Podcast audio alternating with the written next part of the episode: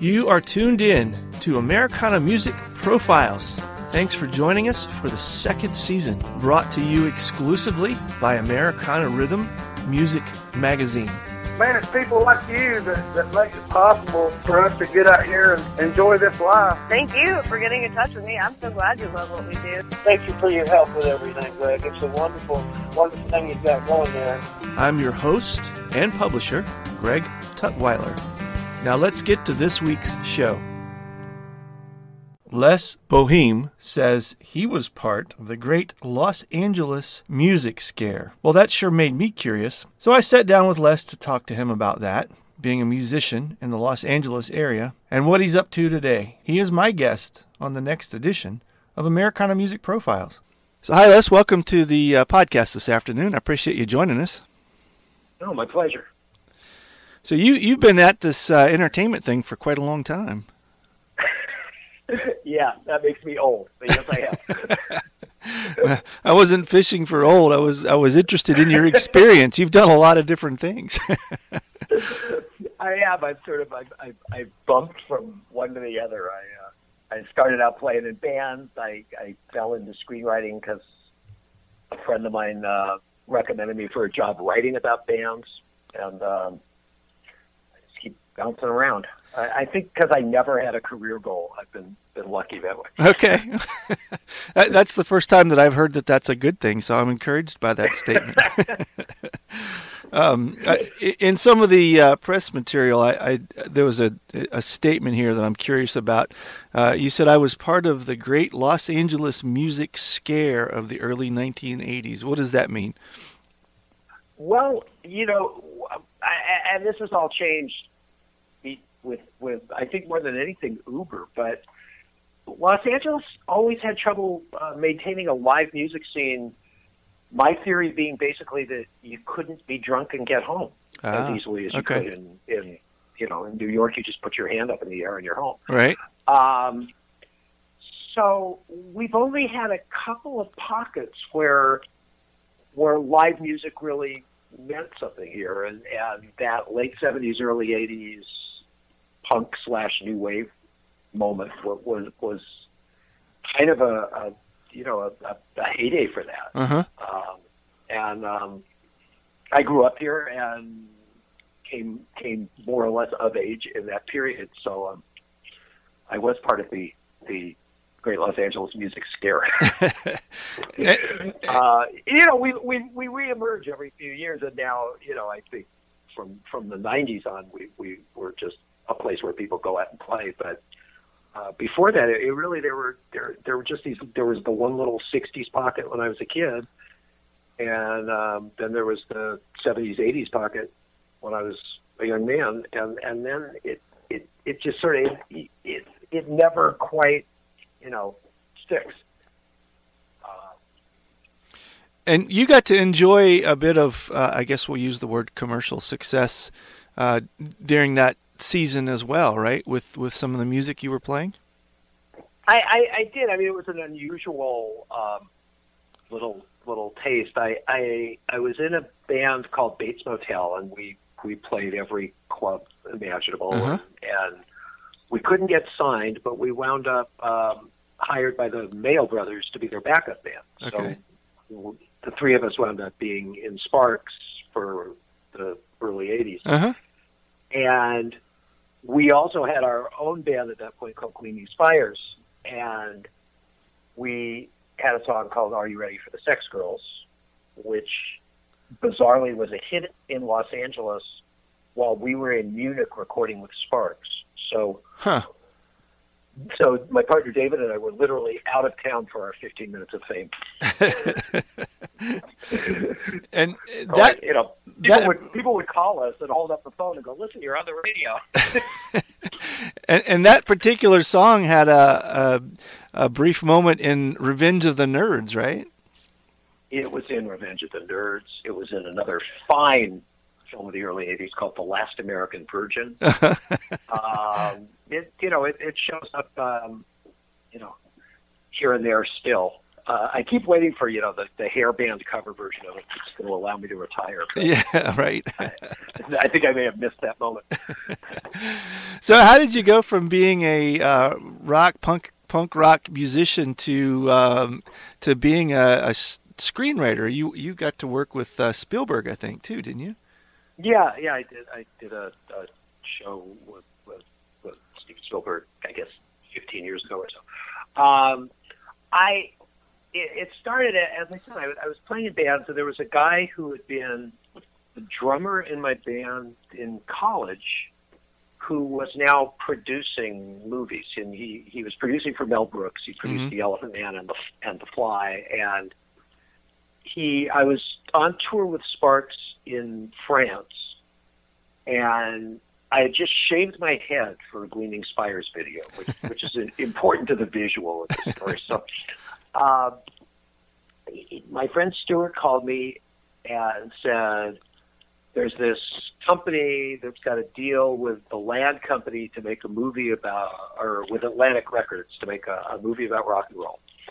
And I told them that they should speak to you because you're in a band and you you speak in complete sentences.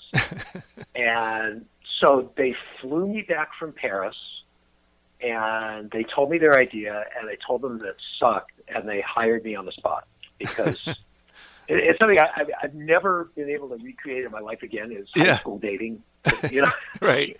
but but I was just you know I I was there were probably drugs involved and I was tired and I thought I was a rock star so you know I was being Right, naughty and, right. uh, and and it worked out really well. um, so then you know oddly because like, like also I, I had a real attitude going because I had tried to get demos to Atlantic Records probably for five years. you know, Right, They okay. came back unopened. Um, and they wound up actually Atlantic wound up signing Sparks and the script got I got I got paid you know Writers Guild scale for the script, which was way more than I was making playing in the band, Uh-huh. and um, it, the movie never got made. And for the next couple of years, I did both, and Right. you know I kept getting hired to write scripts about rock and roll that wouldn't get made, and then at some point I got a job writing a horror movie because that was the only other job they would give ex rock and roll guys uh, and that was that was Nightmare on Elm Street Part Five. Right. And um, and then I sort of looked up and and I was writing more than I was playing, and then here I am. And, and and I'm I'm making a presumption, but you've been writing songs all along, right? During during this these seasons of your yeah, life. I had a yeah, I I you know I I had a a, a bitter, cranky, music didn't treat me well period where I did you know kind of put my guitars away and, Uh-huh. and couldn't listen to much, and then you know a few years after that I heard something I liked, and then I was making okay money, so I bought a better guitar, and then I thought, you know, before I die, I would like to be able to finger pick better than I do. Hmm. Maybe if I if I could play if I could play a half-assed version of one Mississippi John Hurt song, I you know I I I I'd be happy, and and and I owe it to the money I spent on this guitar. Right, right. And then, you know, I, I I never got good enough to do that, but I started I- like I got better, and then something made me write a song, and then I wrote another one, and then I was like, oh, hold it, I kind of like these songs, and you know, a lot of my friends are still playing, and I, my my friend Marvin Etzioni, who produced my more recent album, you know, I just kind of went over to his house one day and went, "Are these songs any good?" And, and he was like, "Yeah, we should record these." Yeah. So we Hmm. did, and you know, and and it's it, it, it's you know it's it's extremely. I mean, I'm in a very fortunate position that I can. You know, I'm not, saying it's my hobby. It's actually what I love doing, but Yeah. I could do it w- without it, you know, it sort of being murked up by all my dreams of being famous or, Right. or being a being a Beatle or whatever I want to be, depending on the week, you know. So, um, yeah, I'm about. I mean, I'm, you know, I'm about to start another one. Well, al- along the way, you've you've had some other artists record your music: Emmylou Harris, Randy Travis, Freddy Fender. Uh, yeah. Is that um, so? In your writing, did you write for those folks, or was it just serendipity that that they ended up recording You know, some of your music? It, I mean, it was different every time. I mean, the, the Freddy Fender cut. Um, friend. I wrote that song with a friend of mine. We we we sent it to. Was like 1970 something. We you know we sent a cassette to a producer, and Mm-hmm. the guy was cleaning out. It's Huey Meaux, and he was cleaning out his desk two years later, and he saw the title and went, "Oh, that's a good title," and put the tape on it. we wound up getting that. Um, Randy Travis and I had mutual friends, and so we wound up writing together. Okay. And, and sang with, with Emmy. I, I knew her vaguely through some other people, and it was when I was doing the show for Steven Spielberg, and I had this song I'd written, and I was just like, you know, would, would you want to do this? She said, yeah. So, uh, you know, it, it was different in every case. And so the um, the, the moving through the different phases of the entertainment uh, industry, and you find yourself now. I, I guess the term would be singer songwriter. Is is this just where you happen to be now, or or is this where you feel like you you want to settle in and, and spend some time at? Well, I, I, as much time as anybody will let me. Yeah. you know, I've, I've, I mean, I've got a kid in college. I've still got to work. Right, right. um, I, you know, uh, uh, with loftier pursuits, there are you know stories I want to tell that are longer than three minutes. Uh-huh. I, I, I'm middle of a novel, but Okay. you know, I, I, I, I mean, I love doing it. It's, it, it, I, I, it, the, the fact is that for all that I've done, I mean, I consider myself a musician. Right, writer okay. In a weird way. Yeah. Yeah. I'm more I'm more comfortable in that world than I am in Hollywood. I mean, just it just it I just like it better. So um, you know, it feels I don't know, it just feels more honest, and, and it's what you know. I, I that's what I grew up with. So I, as long as anyone will have me, you know. Yeah. Yeah. And did I Uh, understand correctly that this is your first solo record, the one that's that's out? Yeah, now? And and that is moved to Durante. Do I have that right?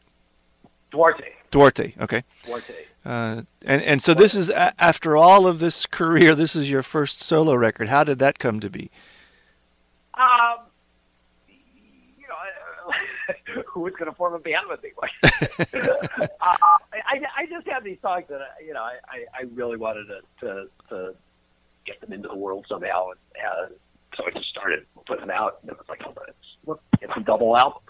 Um, you know, I figure if you're putting out your your first album in your 60s, you're you're allowed a double album. Right. It's fair to me. So you put I- your first and second really- out at the same time. Right. I mean, if somebody really wanted to, they could slice the, you know, they could buy the CD, they could slice it down the middle, and they could listen to one one year and one the next. right. Okay. so tell tell me a little bit about the about the record. Are the stuff that you've acquired over the years for, of your own music, or or did you write specifically well, no, for this? It, it, it, it, they're all from the last couple of years. I mean, uh, and I think the the songs fall into two categories. They're these brutally honest ones. I, I, they're all miserable. I don't like please start by saying that. I, don't. I, I, I, there might be a ray of hope somewhere, but I, I don't write songs. and um, but so half of them are, you know, songs that are just confessional or, Uh-huh. or hopefully relatable in their confessional. Yes. Um, the other half, I, I, I was literally walking down a street in Pasadena, which is in the San Gabriel Valley near where I live, and there was a sign in the window of an abandoned business that said "Move to Duarte." And Duarte is just sort of nondescript bedroom community in the San Gabriel Valley Okay. but the, the the sign was sad me, and, and it made me write a song. And then I just started writing all these story songs about that part of California, and I sort of, you know, something that that back in the Great Los Angeles Music Scare, we have a habit in Los Angeles with the. I mean, there there are big exceptions to this, like Dave Alvin, who, who claim California. Uh-huh. But singer songwriters have a habit of thinking, oh, those Texans, their lives are so much richer and more important than ours. Uh, I think I'll I'll try and write those songs, or I'll Uh-huh. try and write Nashville's. You know, i- and you know, or or or it's Bruce, and it's all about New Jersey. You know, Uh-huh. it's like, like it, it, it's like it's it, it's so rarely about where we live. Huh. Okay. and and I just I sort of found this spot where it was like, oh, I I, I don't have to try and write a, a song about something I really know very little about. You know, like Right. truck stops in Oklahoma. You know, it's like like I I love songs about truck stops in Oklahoma, but there's no reason for me to write one. um, so it, it I, so they they sort of fell into these two camps, and then a, as I got more and more into it, I would just drive around the San Gabriel Valley and go, oh. um uh, Alhambra. I should I should have a song about Alhambra too. So I think you know I, I- realize people not from this part of the country probably will listen to this record and go, "Where that? What? What?" um, hopefully, it's relatable anyway. Right. Um, right. And in fact, I can't stop. I've got three more that are you know the cities I missed in the San Gabriel Valley. I guess we'll have to be an EP. Right. so what what's the um, when you play this music out? What what does that look like for you? Where where do you where do you find yourself playing? Do you have a, a particular methodology of of what a, a tour schedule looks like, or have you approached it from oh, that no, angle I, yet? I mean, I, I don't. I I've been out of that world for so long. I don't have a clue how to do that. You know, if if, if anybody listening who wants to book me, please. Um, so I wind up, you know, I, I, I have a friend with a guitar shop who has shows. Uh, I did. I, I published a, a novella um, called Flight 505 about two years ago, and Uh-huh. I did a bunch of I, I did a bunch of bookstore readings for it, and so when they would ask me to read, I would go, uh, and the, the book's about rock and roll, so I was like, do you mind if I play it too? And so Okay. out of that, you know, there's this sort of like little circuit of, of, of readings, bookstores, stuff like that that I do. And I usually play either by myself or with my friend Marvin, who produced the album, who plays everything and is brilliant. And often with David Kendrick, who was the drummer in Gleaming Spires. Uh-huh. So this has been out So, yeah. for you how long? How when did you release this? Um, I think it's almost seven, eight months ago now. Okay. I mean, it's you know that that that released is such a vague term now, right? Right. Like, True. True. Um, you know, it sort it sort of started creeping out into the world. I guess would be Right. Okay. and did I understand you correctly to say that you're already kind of working on another one?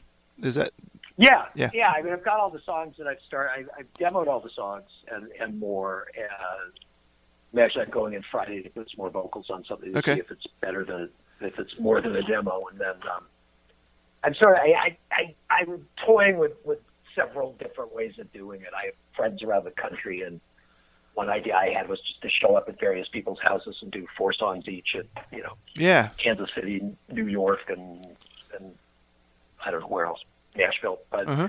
um, but on the other hand, I kind of love the way I was did the last one. Uh, you know, I'll, I'll figure it out soon. So if if folks want to want to get the, the, the double CD, uh, they want to they want to book you, they want to follow you, want to want to check in with you, want to want to figure out how to get in touch. What's the best way for them to do that?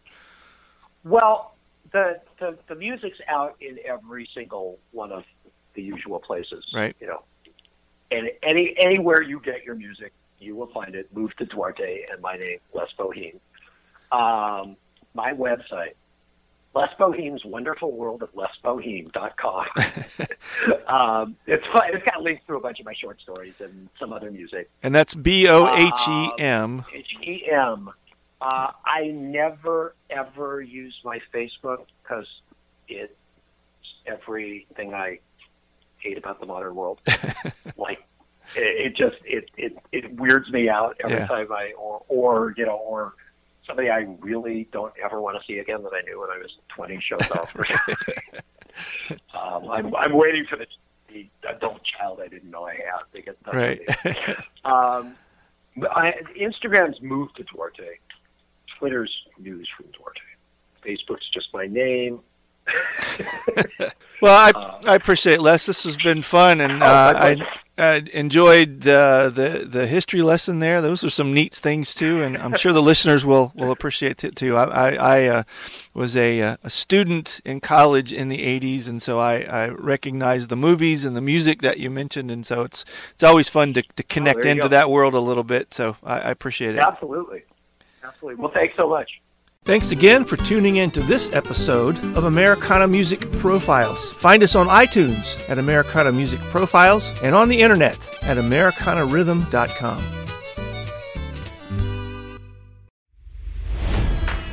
It's NFL draft season, and that means it's time to start thinking about fantasy football. FantasyPoints.com features industry leading experts and prognosticators using proprietary hand charted data to help you score more fantasy points. FantasyPoints.com is the place to go for whatever kind of fantasy football you play. Whether you play fantasy football, daily fantasy sports, or do a little bit of everything, Fantasy Points has the meticulously researched content to guide you to victory. And why wait for the fall? Fantasy Points also covers the new spring football league, the UFL. Join the guru, John Hansen, Scott Barrett, Joe Dolan, and other massive names in the fantasy football universe with an exclusive offer. Use code Pantheon for 15% off any fantasy points package, including the all in package, with access to every article, tool, and data nugget that Fantasy Points has to offer.